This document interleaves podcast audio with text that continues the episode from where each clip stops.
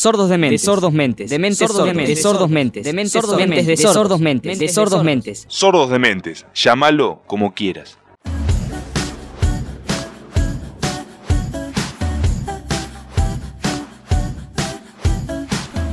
Bienvenidos a un nuevo episodio de Sordos de Mentes. Hoy estamos con Pamela de Batista que nos va a contar sobre su libro Cuaderno para Brujas. ¿Cómo andas, Pamela? Hola, Mica. Muchas gracias por la invitación a este espacio. Aguante, sordo de mente y bueno, muy contenta de estar conversando con vos. Qué bueno, qué bueno. Nos alegramos. Contanos un poquito de qué trata Cuaderno para Brujas. Bueno, Cuaderno para Brujas es un libro de poesía. Tiene varias series de poemas, cada uno abarca una temática distinta, pero todo alrededor de, eh, de lo femenino, de la mujer, eh, hay poemas feministas, digamos, hay uno que habla de, los femicidios, otros hablan de mi hija, de la cesárea, del parto por cesárea, y otros que hablan de, de escribir poesía, de la poesía para mí. ¿Cómo hiciste la selección de las poesías que volcaste en el libro? La poesía que arranca que en realidad debería ser la primera porque fue el primero que escribí y a partir de ese poema dije, bueno, con esto voy a hacer el libro, es el poema de la bruja, que es una serie de tres poemas que escribí hace muchos años y lo retomé para iniciar el libro. Finalmente quedó detrás, el primer poema se llama La costurera y quedó después, pero la idea inicial era girar alrededor de esta idea de, la bruja y de las diferentes maneras de, ser brujas que hoy en día podemos vivir. Viste que por ahí hablamos mucho las mujeres de que somos brujas en un montón de aspectos nos identificamos con aquellas mujeres rebeldes de la Edad Media que fueron quemadas en, la hoguera. Hoy la, hoguera es simbólica, ¿no?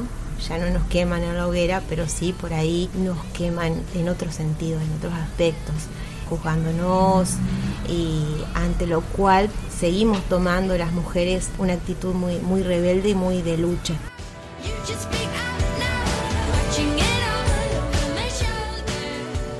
¿Y cómo surge el nombre que le das al libro? El nombre surge tomando este poema inicial, que es el poema de la bruja, y un poco también para hacer una serie. Mi primer libro se llama Cuaderno para el agua, entonces pensé, bueno, este le voy a poner Cuaderno para brujas, y pensando también que de alguna manera todo cuaderno está hecho para ser escrito, entonces de alguna manera quien lee el cuaderno para brujas también lo está escribiendo a través de su interpretación y a través de, cómo le llegan los poemas. En cuanto a cómo está compuesto el libro, eh, que está separado en series, ¿me podés contar un poquito de, de qué va cada una? La primera serie es La costurera. Mi abuela siempre fue costurera, siempre cosió y yo tengo la imagen muy, muy presente de mi infancia de verla con la máquina de coser del ruido de la máquina de coser, del ensañamiento que se tiene al, darle forma a la ropa, al remendar. Entonces ese primer poema habla un poco de la costura en relación con lo que es la escritura, un poco la creación de una vestimenta en analogía con lo que es la creación poética y todo lo que de alguna manera tiene algo de trance también, el trance en la máquina, ¿no? Esa automática que de alguna manera no es algo, no es una automatización como ah, hago esto sin pensarlo, hay algo de, de darle forma a las cosas, de componer, pues está poema de la bruja, que es lo que ya más o menos mencioné, son los poemas más feministas o más evidentemente, explícitamente feministas, que hablan de la libertad ante todo. está sororidad, ahí tengo varios poemas. Bueno, el primero habla de, los femicidios. Hay otro que habla de Sor Juana Inés de la Cruz, que es una poeta del siglo XVII, de la época de la colonia mexicana que se considera la primera feminista de Latinoamérica, que es la, que escribió Hombres necios que acusáis a la mujer sin razón. El poema muy, muy vigente, si se quiere, en la actualidad, y un poco de cómo a mí me llega esa poeta y el vínculo que también encuentro con lo religioso, ¿no? que hemos sido criadas muy desde lo religioso. Bueno, era una, era una gran rebelde, Sor Juana, se hizo monja básicamente para poder seguir estudiando, para poder seguir escribiendo y no tener una familia, un marido que le quite el tiempo de estudio. Ella estudiaba ciencia, estudiaba música, además de escribir poemas y finalmente fue muy presionada por la iglesia para que dejara de estudiar ciencias profanas básicamente y de seguir escribiendo poemas de amor o poemas que vayan en contra del hombre. Entonces a mí me llega mucho esa figura y un poema es para ella. Después está Luanda, son tres poemas que escribí, uno lo escribí embarazada,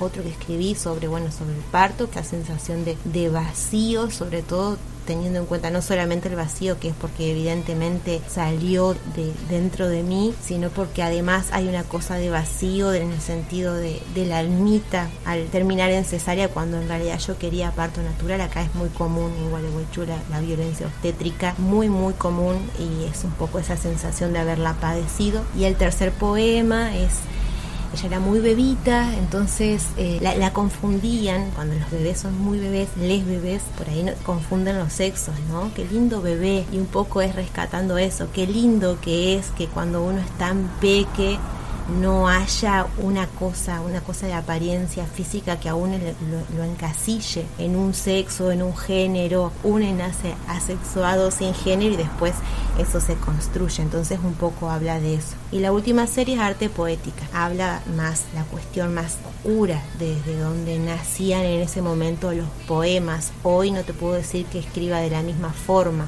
pero en ese momento nacía desde algo muy oscuro y muy inconsciente.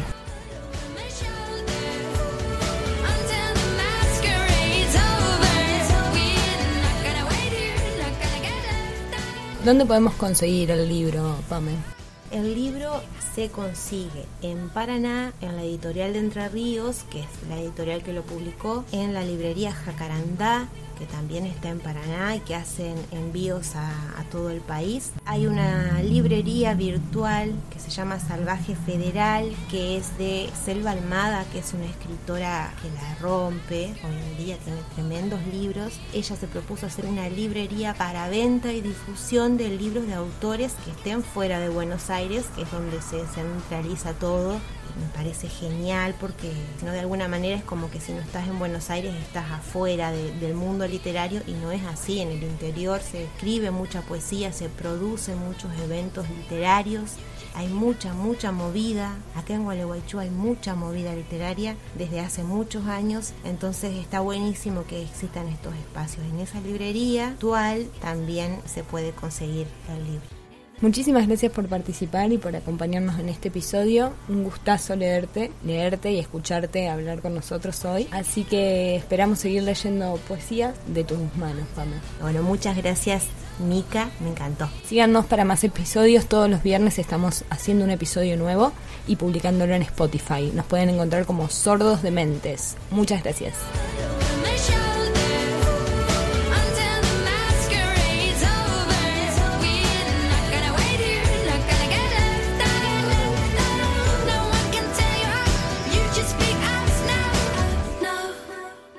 Sordos de Mente, un programa de loco, de loco, de loco, de loco, de loco, de loco, de loco.